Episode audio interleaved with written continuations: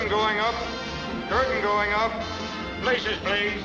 Overture, stand by. Ladies and gentlemen, she comes to you from the cornfields of Indiana. She loves the Constitution more than she likes most people.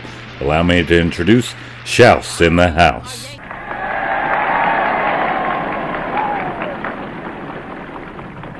Hey, everybody, welcome to Shouse in the House. I am coming to you with a new episode with Minnesota Congressman uh, Walter Hudson. And Walter, what district are you in? I'm in District 30A, and Yeah. uh, just to just for the sake of precision, um, I'm a state representative here in Minnesota. State represent. I apologize. Yes. no problem. Um, and so I- I'll be honest with you. When people talk to me about, you know, Minnesota, Wisconsin, all of those types of states, I immediately just think all of you are red. Like I, I'm just like, surely, given where we live, it's the Midwest. This is a red state.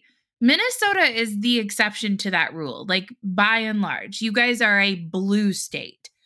And I I would have never expected that. But the legislation that you guys have passed, certainly in this last session, has blown my mind with regards to what what is being pushed through. So first, kind of talk to me about those demographics. I mean, obviously, anybody who thinks about Minnesota, they go back to the the Minneapolis riots. Like that's like the very first thing that anybody associates with your state anymore, which is sad. But talk to me a little bit about the demographics. Is this just Minneapolis bleeding so much into everything else that it it overtakes it or is it really truly a blue state and you guys are just pocketed with with red, I guess we'll call it. No, what it is is I I would say that uh, the let's put it this way. Let's let's look at it from an electoral perspective. The votes are there. This should be a red state. It can be a red state, and it's my belief that it will be a red state. Um, the reason why it's not has little to do with demographics and much more to do with the fact that we don't haven't had, with apologies to all of my allies and the broader conservative coalition here in the state, we have not had a competent coalition, um, and that's not because we don't have competent actors or, or competent candidates or competent caucuses or anything along those lines. It's because there there has to be an overall coordination of all of those different pieces um, focused on the tasks that are required to win elections in order to actually see those results. So, for for example, um, in 2022, we know that 20% of Republicans did not vote. Um, we know that there were tens of thousands on the low end. There were tens of thousands of absentee ballots that were requested and then not turned in. I've heard anecdotes of people who were turned away from polling places um, because they had bad information. Uh, they had been encouraged not to vote by certain people um, and, and, to wait until the last minute. And then they showed up at the wrong place and didn't have enough time to drive to the correct place outstate, right? Wow. Are, are the reasons why uh, Minnesota is blue. It's because we have not gotten our act together on an operational electoral basis.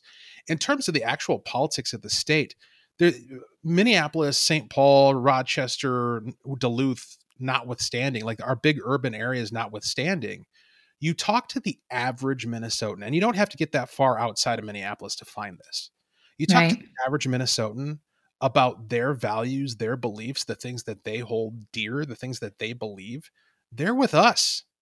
They're Yeah. even if even if they're not currently voting our way, they believe the things that we believe and they care about the things that we care about and we just need to find ways to connect the values that they already have uh, to the electoral product that we have on offer. So, if that is one of the challenges that you guys have in the state, obviously this was a challenge in 2022. Have have you guys kind of coalesced and and started making waves in the direction of fixing that problem or is this something we're going to continue to see in 2024? I'm deeply encouraged by the fact that every conversation that I've had, so taking you back to election night 2022, I got elected, right? Like I was running for state representative for the first time, my first uh, state office election, and I won. You'd think I'd be ecstatic, I'd be thrilled, I'd be happy, I'd be celebrating.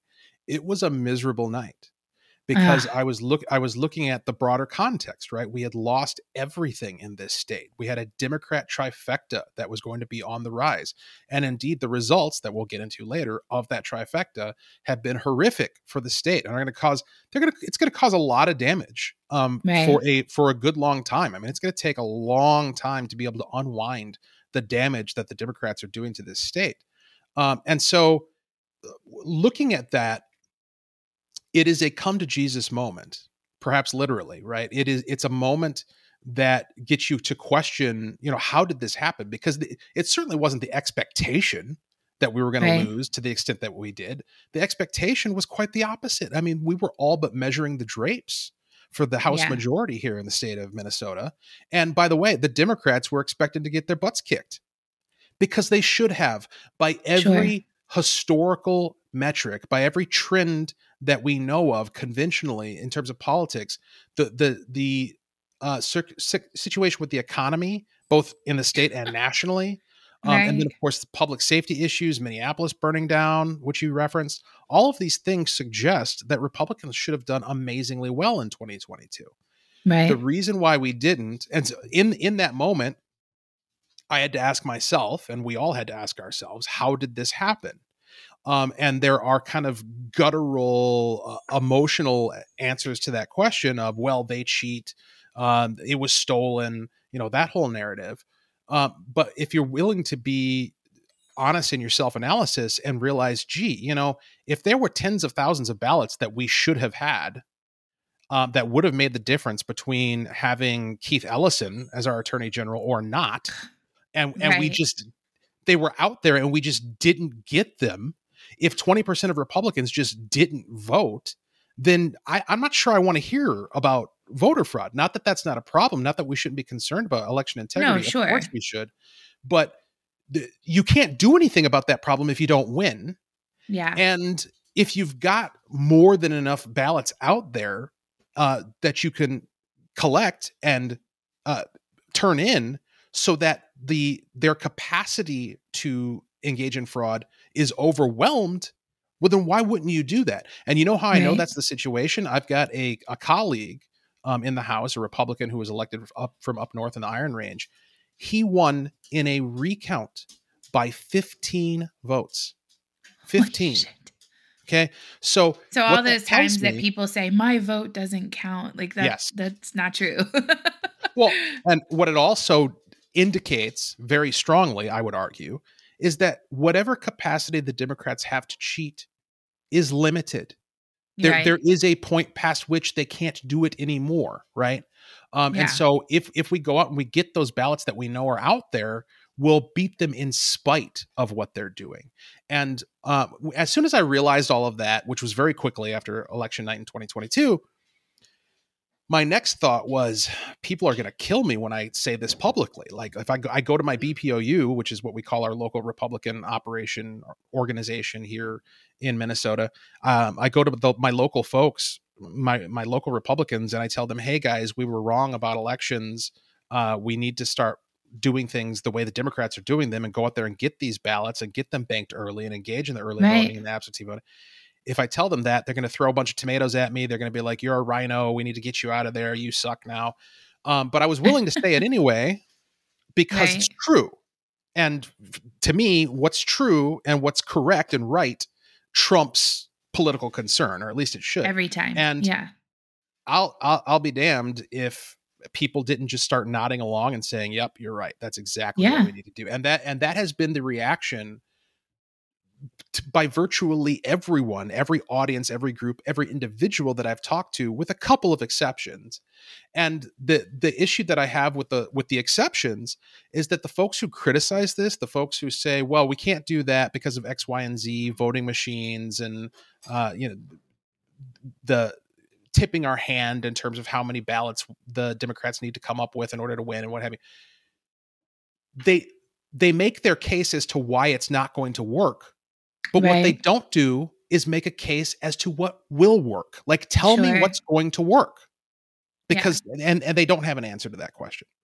Well, and it's kind of like, you know, we we sit and we talk about like the definition of insanity is doing the same thing over and over again and expecting different results. Like you're not getting people off the couch, certainly not in, you know, what I would consider like off presidential elections. So those midterm elections, especially at a state level. So federally, you can still usually get some involvement or some interest, but at a state level, most people are not engaged enough in those midterm elections to really pay attention to who's running and it's it's very unfortunate. It's like people are like oh well there's no presidential election so no big deal. Yeah. Like, it's a huge deal. I i mean a- another statistic that really I think sells this whole concept of we need to get on board with the new program is on election day before the first live ballot was cast on election day 50% of the ballots had already been turned in via early voting wow. and absentee ballots and what have you. So you're telling me that your elect your campaign operation is going to depend upon being able to to prevail without taking advantage of you're going to just write off 50% of the people who are voting it's right. no wonder we lose right like you yeah you, and this whole this whole deal with you know, I don't trust it. Look, I don't trust it, right? I don't. Right. But it is what it is. This is the way it works. Um, and I here's how I know it's working. I know it's working because there is a complete disconnect between what people want and what they are getting. You know, going back right. to the, those expectations that we were going to take the majority and that Republicans there was going to be a red wave. I mean, they were saying that nationally, right? Right. The reason we we we weren't stupid, like that wasn't a dumb idea. People weren't off the reservation when they were thinking and talking that way. They expected that because the historical trends indicated that that is what should happen. And it sure. is what should happen because the sentiment that goes along with the outcomes that we're seeing in public policy should translate to a change in political leadership. The reason why it doesn't and the reason why it hasn't is because there have been changes both to ele- election administration with all this early voting stuff and right. also legislative procedure in terms of how they go about the process of passing bills that has centralized the control. It's it's made it to where elections are no longer about votes they're about ballots right they're no longer right. it's no longer about persuasion it's no longer about issues it's about turnout it's about getting your people to show up to, right. to turn in their ballot um and what that what that means is is it's no longer a contest of ideas ideas no longer matter sentiment no longer matters the only thing that matters is the brute force of how many people you can get to sign a, a ballot and put it in a box somewhere right um and so you know it's it's a kind of a chicken and the egg problem, right? Where we we look at that and we say, well, that's terrible. We need to change elections and we need to change the legislative process. Yes, of course we do. You know how we need to do that? The first thing we need to do is we need to win with the right. rules as they are, and then we can change the way the process works to make it more responsive to the people. Sure. So let's go back to this. Uh, and I wasn't going in this direction, but I kind of want to now that you've you've mentioned it. Apathy and I, I had a conversation with someone today, and it's like people really enjoy the ability to sit and complain, but they really don't want to take the action to change what their life looks like. And I'm talking across the board. This isn't just with voting. Apathy has set in societally for everything. No one takes responsibility for their own actions anymore. No one has any sort of culpability in anything in their life. Well, this is happening because this person did this, or that situation occurred. It's never the person who's sitting there, right? And I'm wondering how you combat that, especially, you know, you're a legislator. How do you get people, and it's, I would say, below the age of 40 at this point? There is such a high level of apathy and lack of knowledge about how the process works, right? Like if if I pulled a 35 year old off the street 25 year old, we'll say a 25 year old off the street and said, Who are your three councilmen? Yeah. They'd just look at me like I'm the dumbest person on the planet. They'd have no clue what the answer to that question is.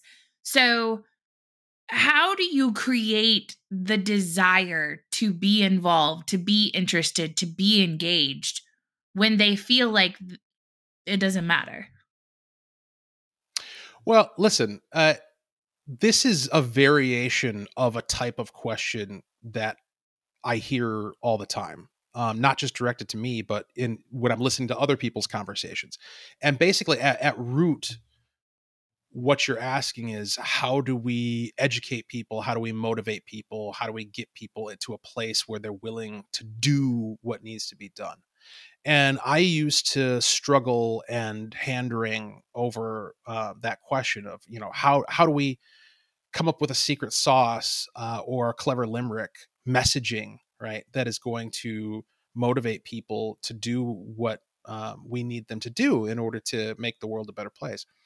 And the what I've come to realize, especially in the context, the electoral context and the legislative context that I just described, is that that is the wrong question to ask.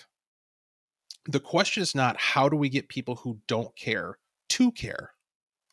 The question is how do we support people who do care and provide them with an opportunity to do something productive that is going to make a difference? That's where it's at. Sure. You don't need to you, you don't need to convince the world that you're right and they're wrong or that they should care when they don't um, you need to pass those people by. Like those those people have made the decision that they don't matter. Okay, you get right. to decide that. You know, you get to decide that you don't matter, that your opinion isn't worth considering by not engaging, by not participating. Um, it's the people who do care, but they just don't know what to do. Right. or um, they they don't have the confidence that it's going to make a difference. We, I mean, you, we talked about the margins, right? Like we came within half a percent of being able to defeat Keith Ellison this last year. That's right. not a lot of people who we need to get up off the couch, right? I mean, you you just need to reach the people who are already converted and then activate them. Now, that's one part of the answer, right? The other part that I'll share is there's actually a lot of hope in this space. I mean, you you pick on on young people um, in particular, and I think that is Listen, I wasn't picking on them. I was just saying now the Harry Sissons of the world that are getting paid to to care, those people are, care. Like they they're probably a little more knowledgeable. I'm sorry, I'm just kidding, but keep going. No, I just it people always talk about the youth and getting the, the youth engaged and talking to young people and, and Gen Z, millennials, and all this stuff. And the fact of the matter is, if you travel in these new media spe- spaces, these alternative media spaces, such as yourself, right? Um, you're going to find a hell of a lot of young people, people in their 20s and their 30s, who are laughing at all this woke garbage and right. openly mocking it and are completely done with it. And it's not just because the rhetoric is silly and ridiculous and worthy of mockery on its face, though it is. It's also because they're looking around at their lives and the lives of the people around them who they care about and who they've grown up alongside. And they're seeing the results of the application of all of these ideas. Young right. people are looking at each other and they're looking at themselves and they're wondering, why aren't I happy? Yeah. Why why don't I feel hope? Why aren't I excited about what what's going to come tomorrow, next week, next year? Uh, why why do I have all this debt? What why did the people who I trust, the adults in my life, um, tell me to go rack up tens of thousands of dollars worth of debt so that I could get out of school and then go work at a coffee shop? Right. Um, why why did my counselors, uh, my admissions counselors, suggest that I get this uh, major gender in studies gender studies, right, or right. or queer management or DSI or whatever. And now there's nobody other than a, a few, a handful of nonprofits that are willing to hire me for anything. Um, right. and, and and then even more elementally than that, um, people are looking at people are discovering the emotional and spiritual black hole that is the hookup culture and um, putting off family and marriage and not building an, an actual legacy for your life, not through being some, you know, girl boss or CEO um, stud, but by having kids who love you, right? Yeah. Um, by by having a family that is going to give a damn when you die. Like your boss yeah. isn't going to care, right? Like you're you're the company you you put in four decades with before you retired um, is not going to show up in mass and tearfully mourn um, at your funeral. They're just not going to do it because you were nothing to them. You were yeah. nothing to them.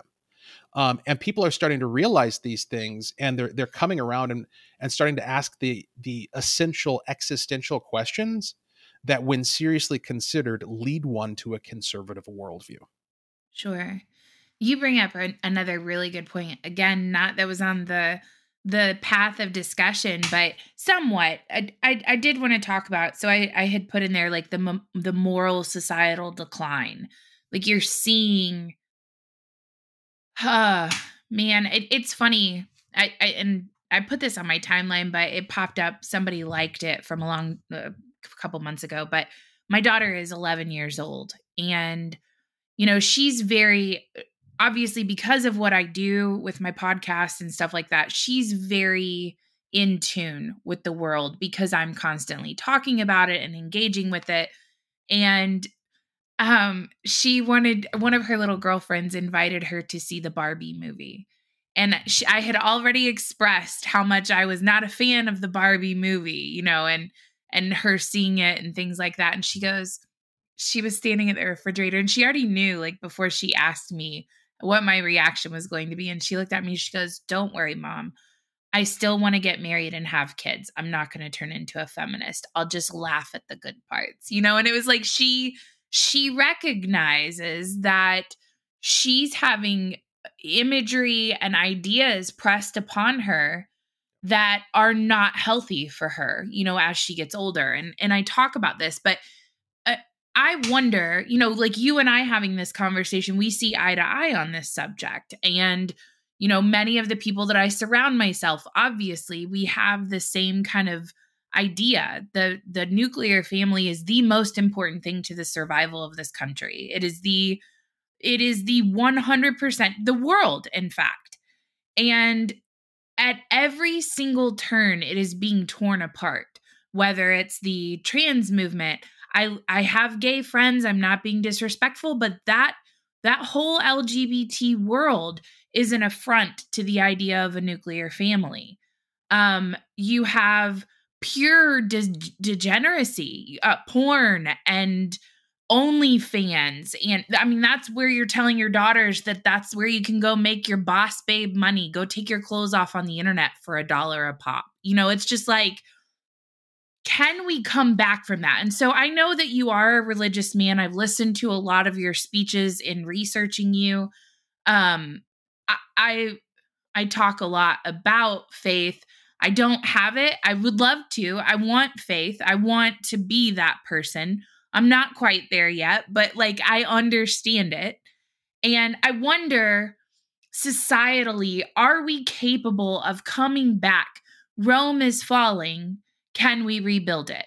And I don't know that we can at this point. So, Walter, tell me, do you think we've reached um, a breaking point where it's not salvageable and we should just start from scratch, let it collapse and start over? Or where do you think we're at societally with that? So, I mean, you bring up faith, both in reference to to my own and um, your search uh, for faith but I don't think one needs to have. It certainly helps. It helps a lot to have a faith, sure. um, and I would argue specifically a Christian perspective. Um, but all you have to do is look at history, look look at the patterns, look at the trends. We've been through something called the Dark Ages, right? Like Rome fall, uh, the barbarians were at the gates. This this has all happened before, right? Um, the the American more than once, yeah yeah, w- yeah, way more than once. Um, the American Revolution uh, was a, a pinpoint of light in a in a time of darkness. Yeah, yeah, we can definitely come back. The question is, how dark is it going to get before it does? And what's unique about our current situation um, as a species is our technology level, right? So we don't live in the same world that spawned the American Revolution. We don't live in the same world um, that gave us World War II. Like they're the structurally, our institutions are different, but also technologically, we are all all eyes are open to everything all the time. Right. 24/7 news cycle, we have access to more information than we have ever had at any point in the history of mankind and it's not even close.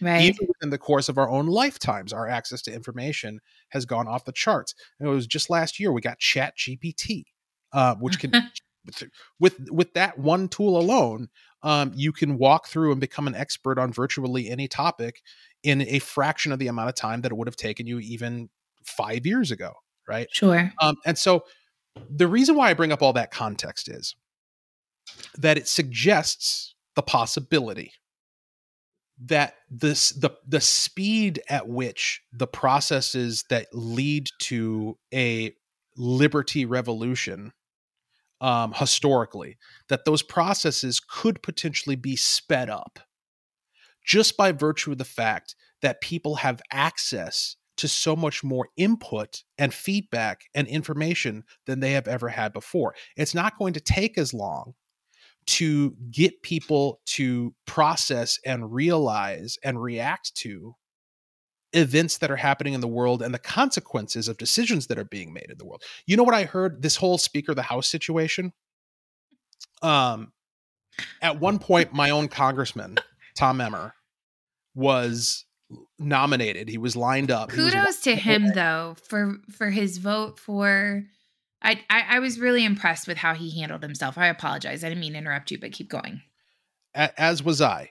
Um, he was really close, and I forget who it was that I was talking to uh, about him. And I know him, by the way. Not like we're not drinking buddies or anything, but we've known each other over the years. Um, and he made a comment, or there was a comment that was attributed to him that I found deeply interesting. He said something to the effect, I'm paraphrasing, that it used to be what everybody thinks. It used to be that there was a good old boys club and that they would come and threaten you with, you know, taking away your fundraising and taking away Sure. your committee assignments and all this stuff. That used to be the way things were. It's not that way anymore and it can't be. You know why? Because all any given congressperson has to do is run to the nearest camera run to the nearest microphone. And by the way, the nearest camera and the nearest microphone is in their pocket. all Right.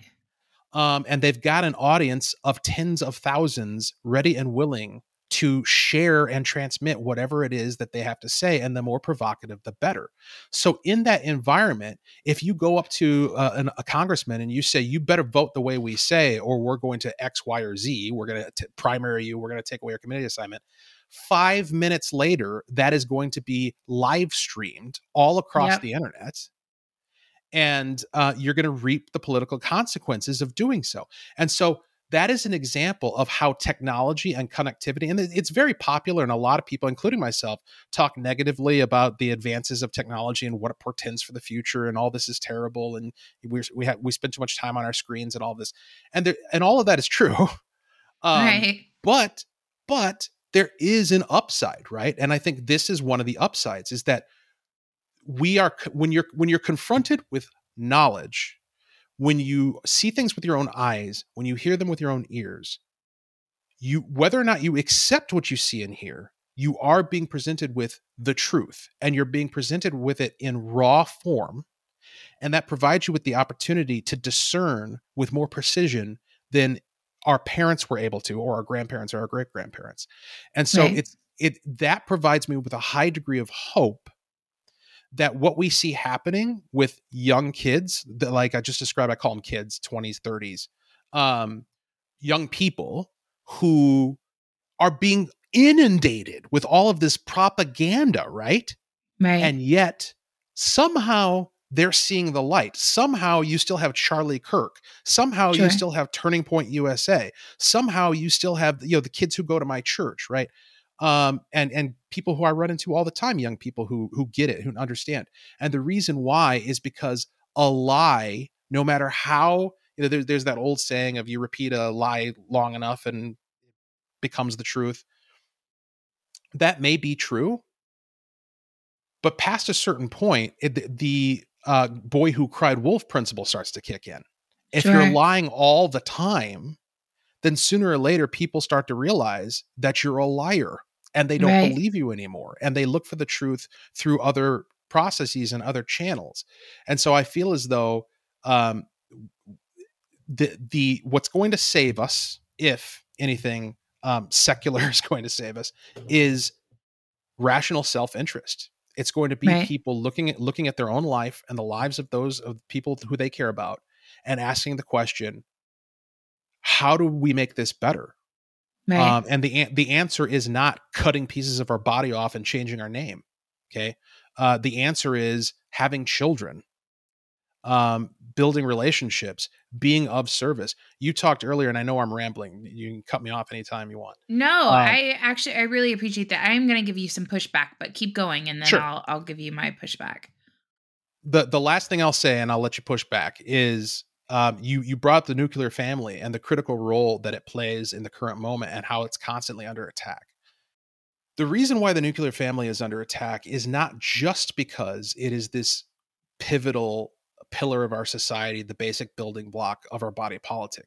It is that, but it's also because the nuclear family is and its health and well-being is a windsock. It is an indicator of how free we are as a culture. A free and prosperous nation is going to have big and vibrant families because they're going to be able to afford it and they're going to be able to support each other. There's go- there's going to be less there's going to be less crime because there's more positive relationships, right? Like a a big vibrant family and big vibrant communities of people who are living free and living prosperously are not going to need mother government to come and save Right. them and father state to come and save them.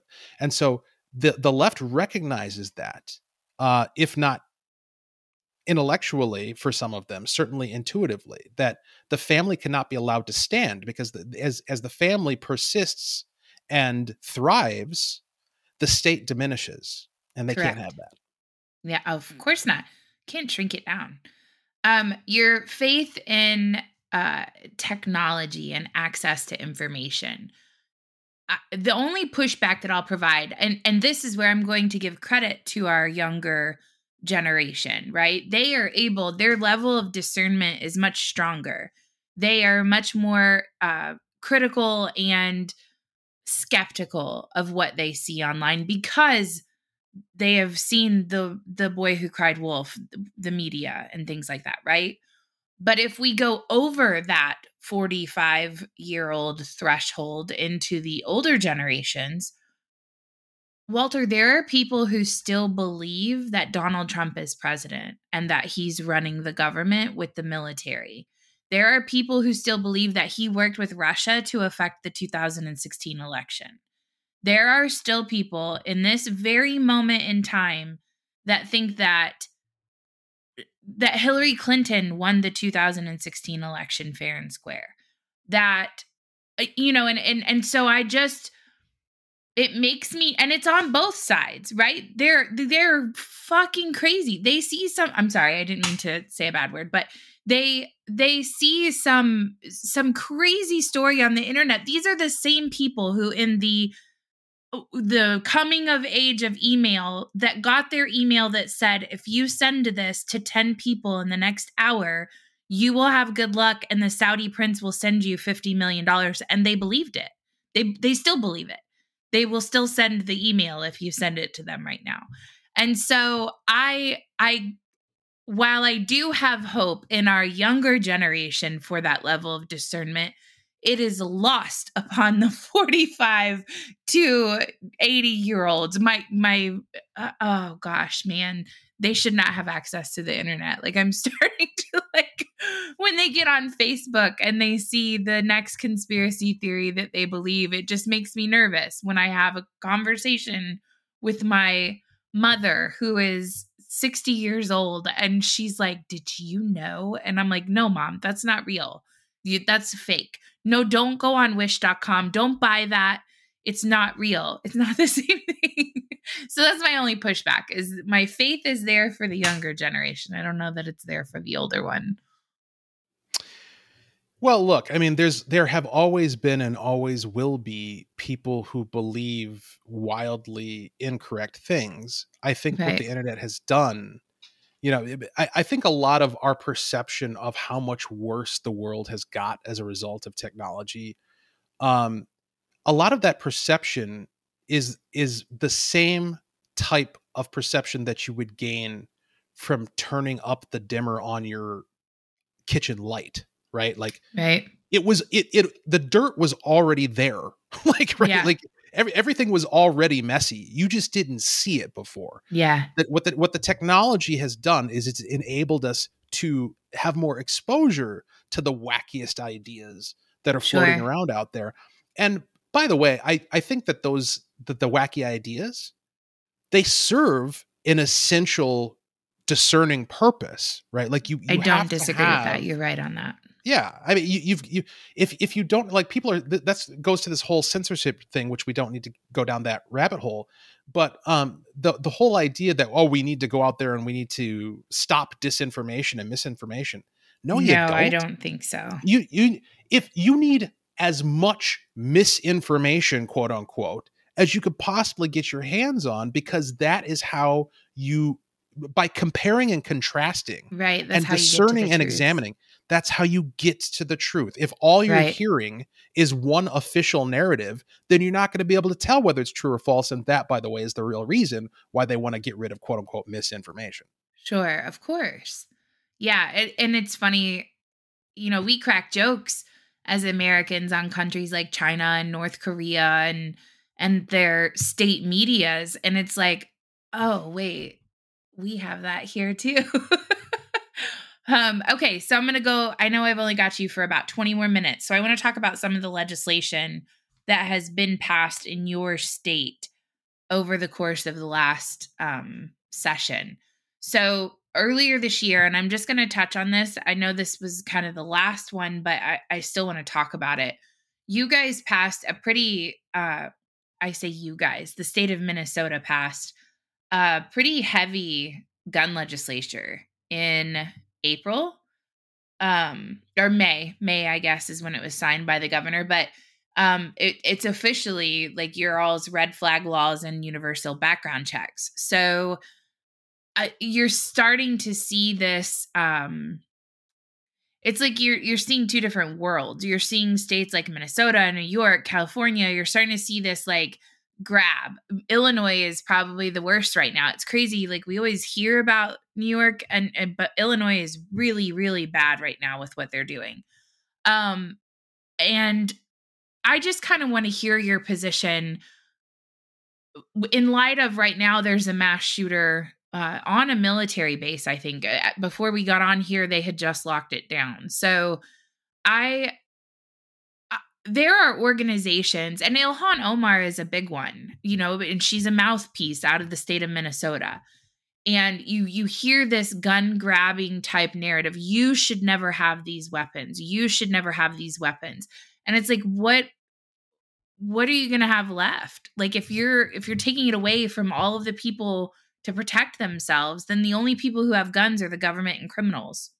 And sometimes I would equate those to the same thing, but you know, not you're part of the government so i want to be nice to you no um i don't i don't think of myself that way but i suppose it is no sure true, yes. um but talk to me a little bit about how that feels like you get into office like you said it was kind of disappointing the day that you got elected and you're watching legislation like this get passed so that's the first piece um talk to me about how do you dial that back because that's going to have to be I mean, red flag laws, I think, are the most unconstitutional thing that exist, where someone else, prior to you even committing a crime, someone else gets to dictate that you lose your right to your firearms. Like that to me is egregious.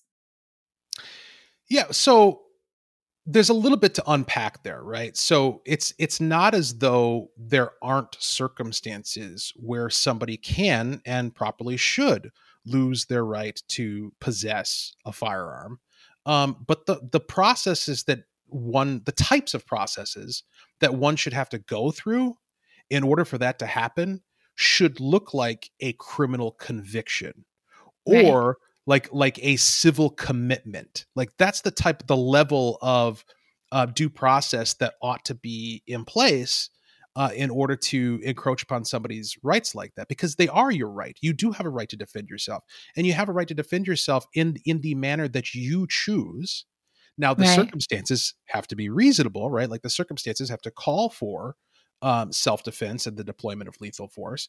But what that lethal force looks like and w- what type of um, firearm you utilize to defend yourself in any given circumstance uh, th- there really shouldn't be um, some arbitrary upward limit as to how far you can go in order to be able to defend yourself and i think the proof of that that we all just witnessed on october 7th is the hamas invasion of israel Right. Ham, the, what Hamas did in Israel is unfathomable. I mean, imagine being in your house and all of a sudden down the street, going door to door like some sort of perverse demonic salesman, you have these roaming gangs of terrorists invading home after home, door to door, pulling families out of their homes, burning their homes, shooting them dead in the street Right. tying up kids, shooting them in the head. Um, if that's not your proof that you need to have the ability to defend yourself with lethal force, and by the way, if you're if if dad's away at work and you're a mother who's at home with uh, three kids, and you've got four prowling terrorists knocking down your door seeking to to kill you and potentially worse, right? right. um you probably need a fully automatic weapon right? Like you probably need something Yeah. that you you need a higher level of force than that which is being brought to bear against you. What you don't want is something proportional right? Like you don't want to have a fair fight when you're fighting people who are trying to kill you. You want to be able to end the conflict decisively and uh finally right? Right. um, and so when you look at something like the red flag laws, and in particular the red flag law that they passed here in the state of Minnesota, it doesn't make any sense even on its own premises. So they would say things like, well, we need this in order to get guns out of the hands of somebody who is presenting an imminent threat of danger to themselves or others based upon the testimony of such and such and so and so. Um, and a judge agrees. And so we're just going to come and take their guns right. Hold on. Wait, wait a minute. Walk me through this again. You're saying that the circumstances, hypothetically, are so emergent, so urgent, present such an emergency uh, due to apparent, clear and present, imminent harm of danger to human beings, themselves or others, that that's the circumstances and the only thing we're going to do about it is come and Take take their their guns. guns. Right. That's it. yeah. That's all we're doing. Then we're gonna leave, and we're gonna leave them there with their kitchen knives and, and their their their rope in the garage, and their yeah, cars and and, and their car in the driveway. Yeah, um, that's insane. That's Yeah. insane. This is an insane policy. It, it Yes. is not what this policy does. Is it shifts the focus from where it should be, which is the person. right. the person. It doesn't take care of the person, and by extension, it doesn't take care of the public. It doesn't care of take care of people, Right. and it puts all of the focus on the object, on the weapon, Sure. on the gun. The gun is the problem, right? Uh, and ignores the people. This situation in Maine um, that you talked about, and the the details are still coming out, and it's still fuzzy, and we don't know for Right. sure all what happened at this point. Um, but there are reports that this guy, there he legally should not have been in possession of weapons.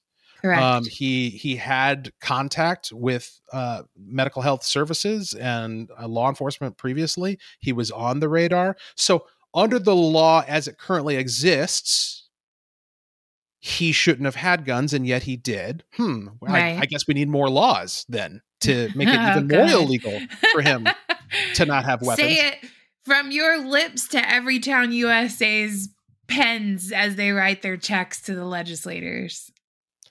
and then on top of that um the what we really have here is both the perpetrator and everyone who he assaulted Right. is a victim of the state's negligence to take mental health seriously.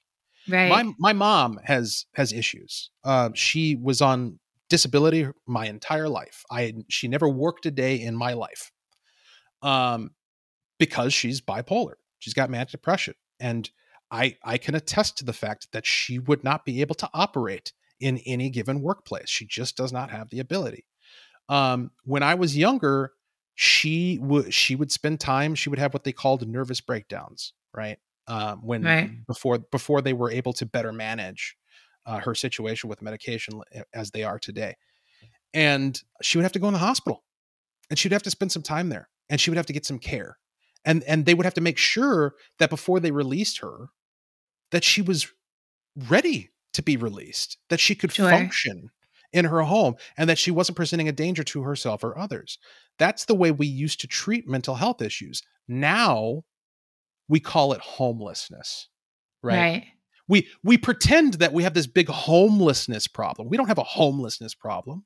We have a mental health and and physical health drug addiction problem. That's what we have and a criminal justice problem. If we did those three things if we took criminal justice seriously if we took Yeah. mental health seriously and um, if we provided for people i forget what the third thing is i hate when you do that oh three things and i can only think of two but if we if we if we took the essential aspects of what government is supposed to do seriously then you wouldn't have a homelessness problem because why is somebody homeless have you ever met somebody who was homeless because they wanted to be Sure. right Well, like, like oh this is just a lifestyle anymore, choice." No, Yeah, like there. yeah, today I could go out on the street. They make more money on the side of the street Sure. than they would working in a job. So that's a bad question, but I do understand the point that you're making. yeah i mean excluding the hucksters and you know the con artists and Sure, have you sure. um, most of the time, the reason why somebody's on the street is because they have a drug problem, um, or because they have a mental health issue. That's it. Right.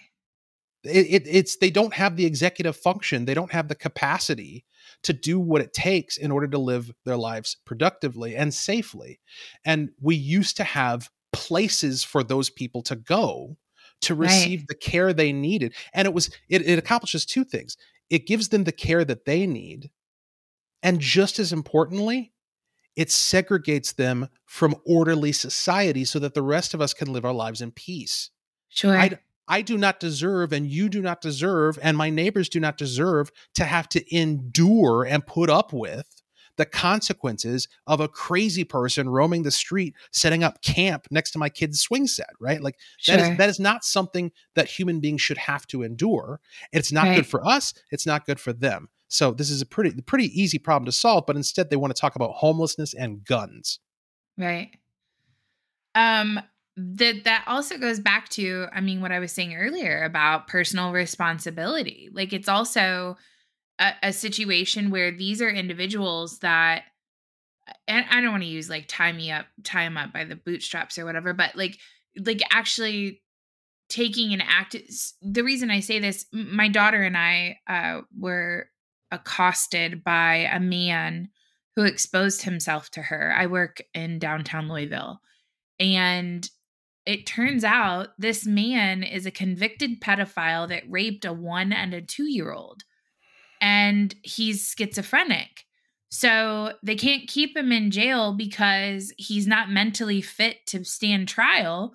And then there's nowhere to, to permanently send him. There's no uh, mental institutions anymore that that have long-term housing. And so when he exposed himself to my daughter, I turned her really quickly and made sure that she didn't see what he was doing. And when the uh, when the prosecuting prosecutor asked me, you, you know, they're doing the deposition with Ainsley, they're asking all these questions, and they're like, "Did she see him gesture towards her?" And I was like, "No, I turned her around." And and Ainsley, I'm not going to tell my daughter to lie. You know, that's what am I teaching then at that point, right? But mm-hmm. because of that, he was out in less than five months. Like I got a little alert on my phone. He has a restraining order and walks by my office every day and digs through the trash. Like it's, you can't do anything about it. You're supposed to just kind of sit and, yeah, and smile, I guess. yeah, I mean that that is a very obvious um, and I think instructive indication of a broken system and a broken society. Yeah. Like the law is the law is broken and it's failing. I'm I'm not terribly concerned about that guy and his well being, um, but it's failing him. Sure, and it's certainly failing you and your daughter and. I, everybody, literally everybody else, right? Because yeah, I mean, like guy, that happened to us. It can absolutely happen to someone else. Like he's out on the street to do whatever. Yes, um, and there's a time and we don't have to go back all that far in our own history. There's a time where that sort of uh, behavior, especially especially what he did to that one and two year old, um, you wouldn't have had the opportunity to do anything else again, right? Yeah, uh, yeah. And I and I think I, I think th- there is something that's going on. Whether it's looking, you're looking at Israel and what's going on with the dynamic there, where they're being told that they need to show restraint and be proportionate, everything, or you're looking at a situation like you describe um, in that you experienced with your daughter, uh, or you or you look at you know a lot of the things we did with public safety here this past session in Minnesota. What you see is evil taking full advantage and and, and turning the good against itself. So. Right the left is always appealing to our compassion and appealing to our mercy and appealing to our our desire to for towards re- our hope and redemption right? And it's sure. like it's like a it's like a corruption of our worldview. They take it and they turn it and they use it against us in order to enable and foster and the even subsidize yeah. evil. Yeah. Um and the, and that needs to change. Like good people need to regain because we used to have this good people need to regain the discernment to realize when they are being taken advantage of right. and to and to stop confusing mercy and redemption and second chances with licentiousness and permissiveness. Oh God, such a good such a good such a good line. That's true. It's true. It's true because mercy you know it's it's funny my uh, my pastor one of my pastors gave a sermon this past Sunday, and he talked about the mercy of God. And I, I won't get deep into the theology, but it was it was a fantastic message where the point that he was making is that God wanted to show his creation, his children, how merciful he is. And he never would have been able to do that but for the presence of sin and his forgiveness of it through the sacrifice of his son, right? So the without the sin to be there to show us how bad we are, we would never have truly understood just how merciful he is for forgiving us in spite of how bad we are. Right. And um what the the point that I took away from that that I thought was a- applicable to our political situation and our cultural situation is that from a Christian perspective, mercy is not mutually exclusive from justice.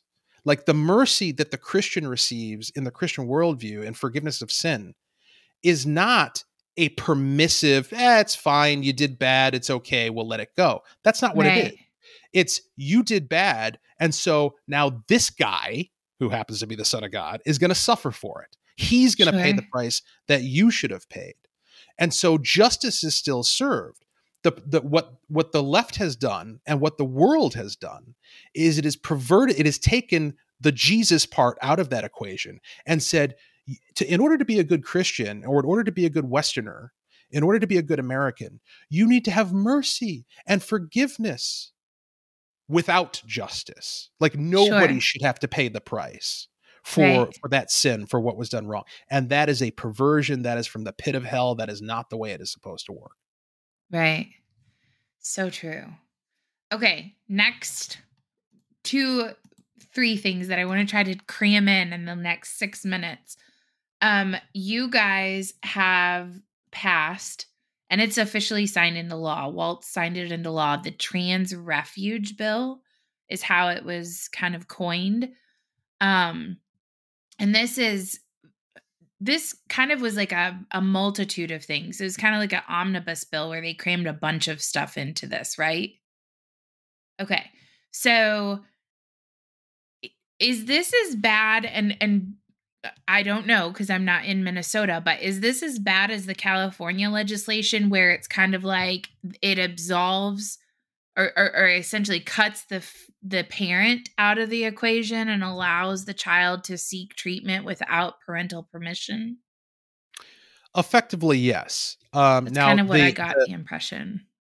the California and Washington, or is it Oregon? There's a couple crazy states out there that passed legislation similar to this. Uh, it might be worse in those other states, but only by a couple of degrees. Um, I've had it argued to me and credibly argued to me that this does, in effect, enable the state to take away custody from parents of children who are seeking quote unquote gender affirming care which by the way let's unpack that right like i i'm i'm not a big fan of just copying and pasting the chosen language that the left likes to use Yeah, it's in- not gender affirming care. Like we don't affirm any other mental health disease. When I go in with anorexia and I tell you that if I eat food, I'll die, you don't look at me and say, "Oh, okay, Heather, don't eat food then." Just I think it would be I'm going to affirm your disease and tell you that you should should not eat food. And this is the only thing that we treat different and I don't understand why.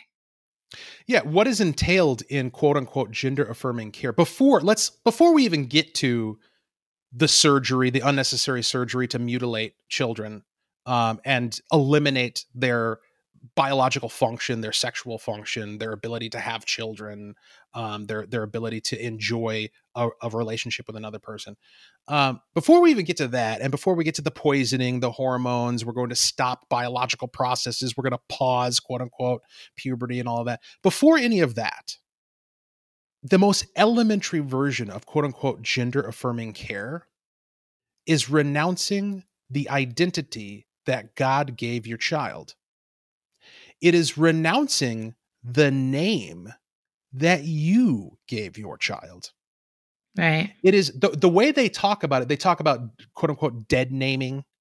Um, and they'll they'll activists on the other side will tell the parents of say a quote unquote trans girl your your son is dead your son Right. your son no longer exists um gender affirming care is conceptually killing your child that's what it is Right.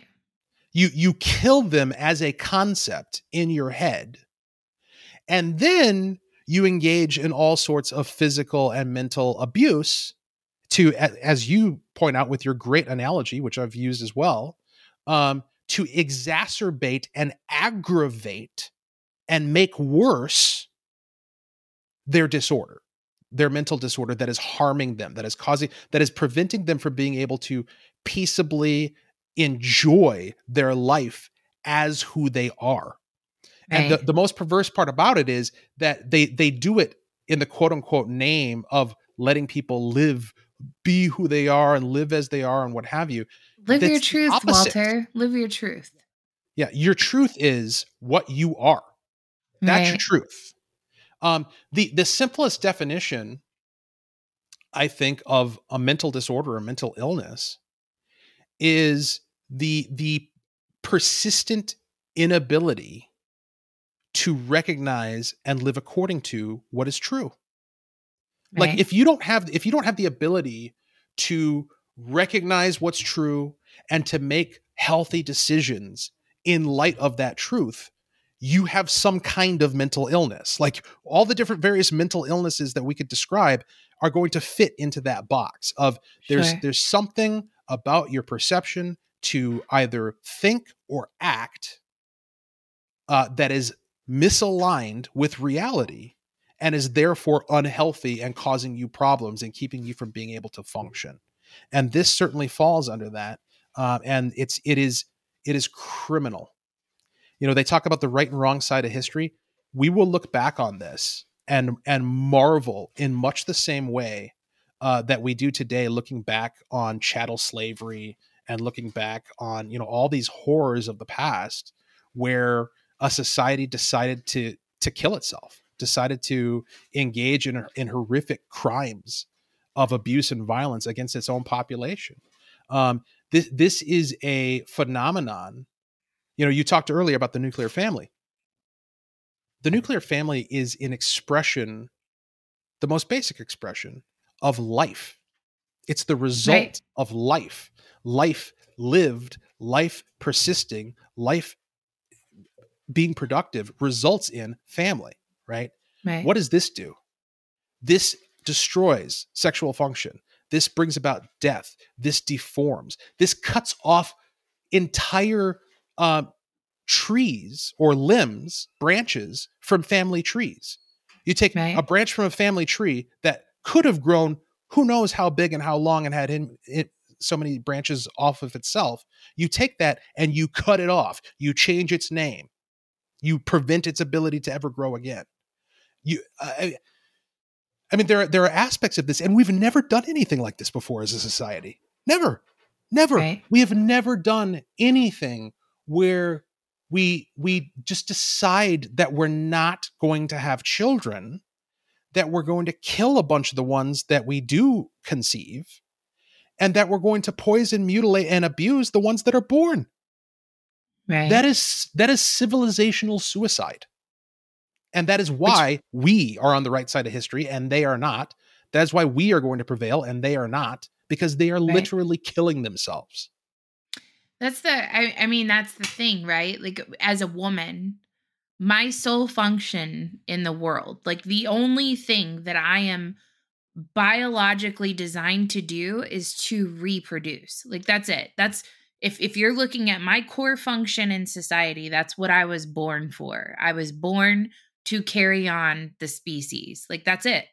At at my core, I am a vessel to carry on life. And when you start manipulating that and you start changing that you're you're literally ending your species you're you're self-destructing and i i want to be really clear to my audience like i am i am understanding that that this is a decision that people can make when they're adults. If you would wish to live your life this way i support your decision in doing so. That is that is what you are doing. However if we're talking about you know a 10 year old that has decided that they want to live their life as a boy allow them the freedom and ability to change their mind. You're removing that from them by putting them on drugs you're removing by changing their mind like 6 years down the road wait a minute i actually like boys and i'm pretty sure i'm actually a girl like give them the freedom to explore that and change their mind later if you pop them full of these drugs when they're 10 years old, they don't get that chance later. They don't get to say, oops, just kidding. You've ruined that opportunity for them. And to your point, that for me is child abuse. Like you're abusing your child if you if you take that away from them. So if you're a grown adult and you've weighed all of the consequences and that is the decision that you've made for yourself, then I have no place in the world to tell you that you can't. You know, like you that's your individual liberty. You take that and you do with it as you wish. Now, I can morally have a problem with it. I can disagree with it, but I can't tell you what to do. You're a grown adult. But I I do have a problem when we're doing this to children. So that's just like my clarification for my audience because I don't want them to be like Heather hates trans people. Like that's not where this is going. But okay. Um, you did bring something else up though about killing our children.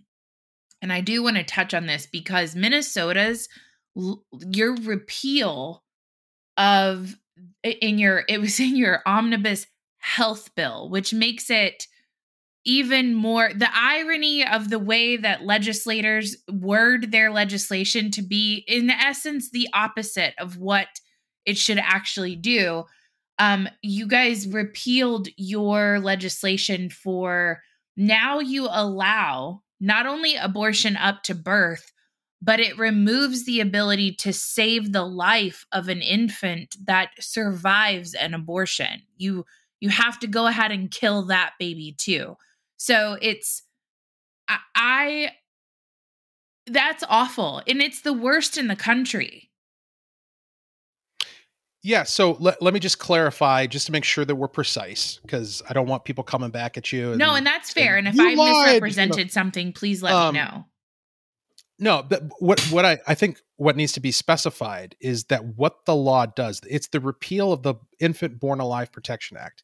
And Correct. what the Infant Born Alive Protection Act did when it was law is it required caregivers to provide life-saving care in the event that you had a, an infant that was born as part of a botched abortion.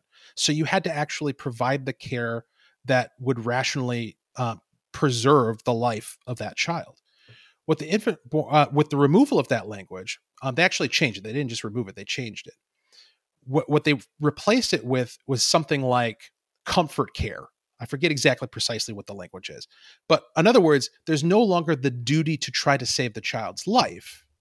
They've perverted it into you know give them a Tylenol you know right. metaphorically right like me, try to try to keep the suffering down as as they expire from neglect and exposure on a medical table. Sure. Um, that's the situation.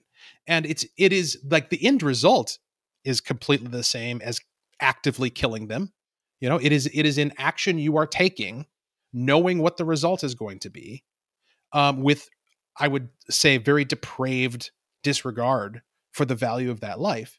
Um, but these are abortionists we're talking about after all, so sure. they probably didn't have a lot of concern for human life to begin with.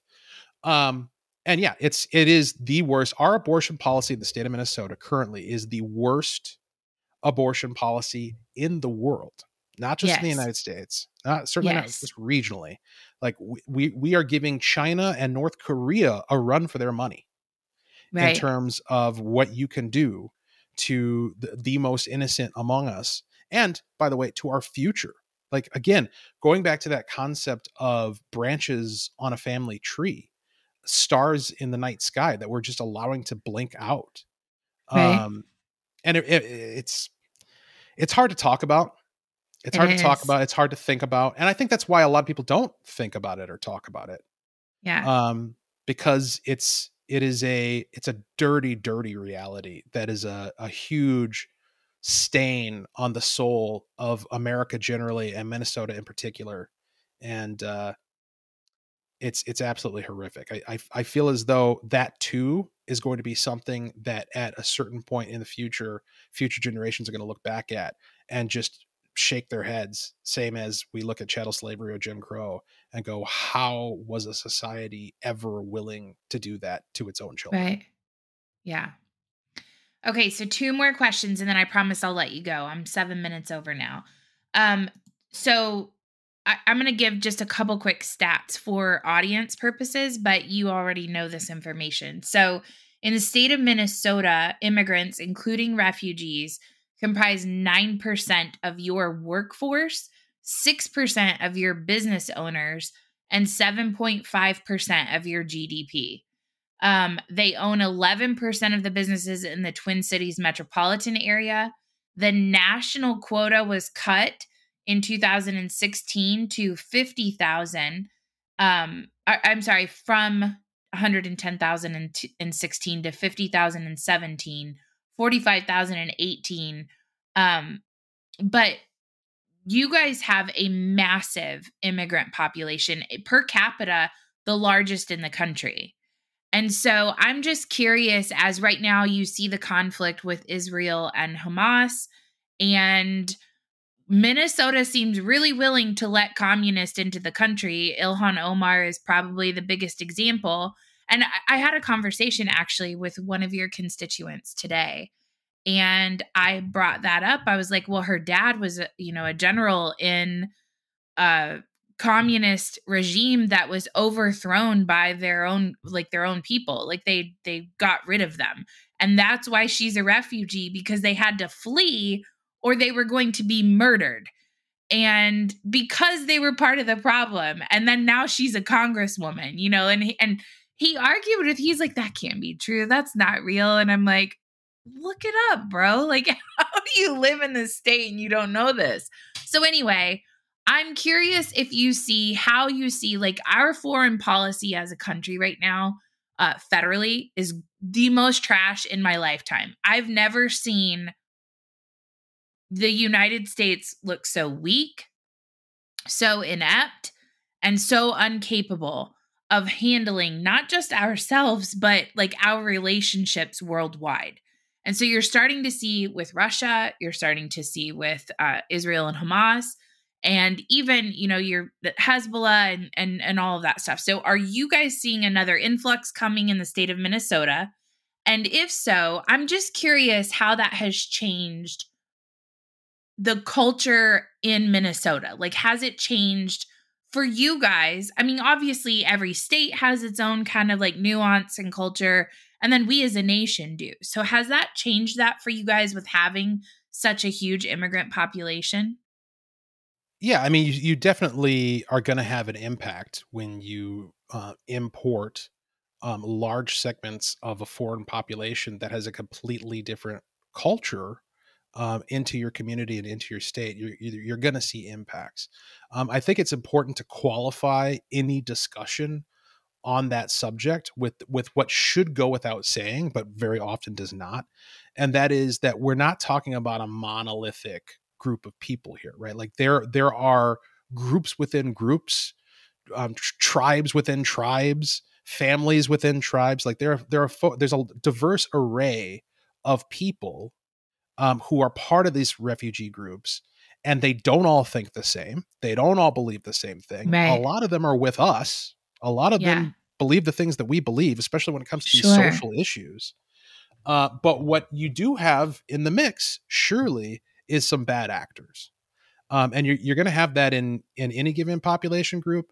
But when you're talking about importing people who aren't from here, like when you're talking about making a decision that results in having a large group of people here, is why should we take on the risk right. of importing folks who would do us harm? Like what do we get out of that? What what is the moral case for why we must do that or should do that? Sure. and that's a question that doesn't get answered.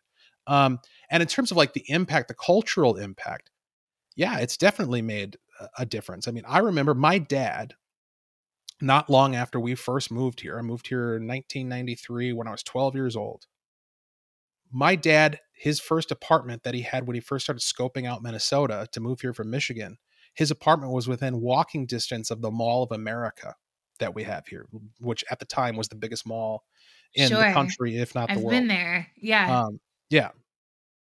I remember walking there with my dad on the day that it opened and just being so amazed at the, cool. the, grandeur and the size. I mean, and now you walk into it and you don't think twice, it's no big deal. But going back to that moment of seeing it for the first time, and I had never been in, well, it's the biggest mall in, in the world, right? In the, sure. Um, I had never seen anything like it. It's like going to the Colosseum in Rome or something. yeah. Um, and that place for years and years and years was a mecca. It was a, a source of tremendous um, tourism and not just from outside the state people coming through but like locally people would go on purpose who live here to the mall of america to have fun to enjoy the indoor amusement sure. park to eat to see comedy shows and all of this stuff today you are borderline nuts if you purposely intentionally go to the mall of america um, and the reason why is because of the level of crime um, the level of violence, the level of disorder that has developed there over the years, and who are most of the perpetrators of this? It's not people who were born here. Right. um, or or if they were, their parents weren't, right? Sure. Um, and and even just walking around, and you can go, you can Google videos, YouTube videos of this, of just like crowds at the Mall of America and what it looks like. It looks like you're walking around Bangladesh, right? Like it, it doesn't Yeah. look like you're in Minnesota. It doesn't look like you're in the United States of America. Um, and there's something to be said about that, right? I mean, it's like the, the your, your country should feel like your country. Yeah. Like, eh, why is that a controversial thing to say? Like your your community should feel like your community, and that doesn't mean that we're going to say you can't live here because of your religion or your national origin or the color of your skin or any of those things. Sure. It, it doesn't mean that.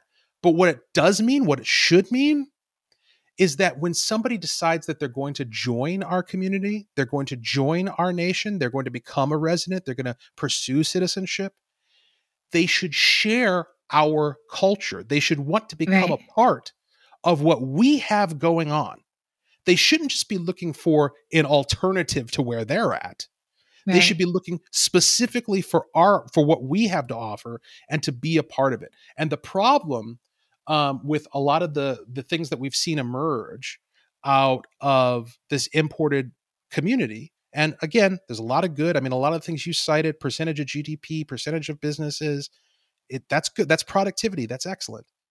Um, but alongside it you have unfortunately very tangible evidence of a phenomenon that a lot of us don't have the moral capacity to understand. And I'll, I'll try to unpack it and explain it to you here. The, the- I think one of the biggest mistakes that Westerners make, and Americans in particular, is that we assume because of how we grew up and because of what we believe and because of all of the ideas that are part and parcel of our culture, our Judeo Christian traditions, and all of this, we assume that other people have our same values and look at the world the same way that we do and value things the same way that we do. It's Right. not true. And so we'll we'll look at somebody like uh like an Ilhan Omar and we'll think, well, logically, she must care about the same things that I care about. And therefore, when you take her out of the cesspool that she came from and you place her here in the the cornucopia of prosperity that is the United States of America, she's going to look at what we've got going on and she's going to be like, this is amazing. How did you guys do it? And how can I get on board? Right? How can I be a part of this wonderful engine of prosperity that you guys have crafted over here? We assume that that's going to be the reaction because that's what our reaction would be. Like if we Sure. were down and out, if we were in a in a bad spot and somebody lifted us up and saved us and brought us to some place where we were free and could be prosperous and pursue our dreams, we would be grateful. We would get on board. We we would become part of it. But that's not how some of these people feel. A lot of them look at it and they have the exact opposite reaction. They look at what Okay. we have and they say, "You- th- "Damn you for having that. Damn Right. you for being what you are. Who? How dare you do what you're doing and have what you have? How dare you be America?" And Sure. thanks for thanks for opening the gate. Now we're here. We're going to start messing things around. We're going to start taking things. We're going to start burning things. We're going to start assaulting people. And that's what you see with the violence and the crime. And unfortunately, it may um, end up rising to to the point where we see violence here um, that's not dissimilar from the violence that Israel just saw with Hamas. And in fact, there's um, anecdotal, uh, you know, I won't I won't go into details, but there are anecdotes out there um, that intelligence agencies that are friendly to us, and including our own, are looking at the very real possibility of of an unprecedented amount of urban violence um, that would look similar to what we saw in Israel. And I hope that that doesn't happen. But we certainly, if if it does, we're gonna know why. Yeah. Well, I mean, let's be honest, Walter, when your person who's approving your immigrant visas from that particular area is a member of the Palestinian Liberation Organization and they're working in our Department of Homeland Security, that's a huge problem. That's not, you know, it's not necessarily tied to what you're saying, but it's certainly a contributing factor, I think. Um, I have taken up way more of your time than I anticipated. So I sincerely apologize, but it was such a great conversation and I wanted to make sure I got to everything. Thank you so much for joining me. I'd love to have you on again sometime and certainly maybe on my live show uh, where you can have some more interaction with the public. So thank you so much for joining me. Um, thank you guys for tuning in. I love you guys as always. Um, make sure you go follow Walter. Uh, can you give your handle real fast? I don't have it in front at, of me. At Walter Hudson on Twitter. Okay, perfect. Thank you so much. You guys take care. Have a good night. Thank you so much for taking the time to listen. I hope you enjoyed this episode. If you'd like to be notified whenever we have another episode come up, please subscribe. We are available on Spotify, iTunes, iHeartRadio, Google Podcasts, wherever you listen. Please make it a great day in America. This is the country where few people leave, too many people want to enter, and dead people still vote. Take care.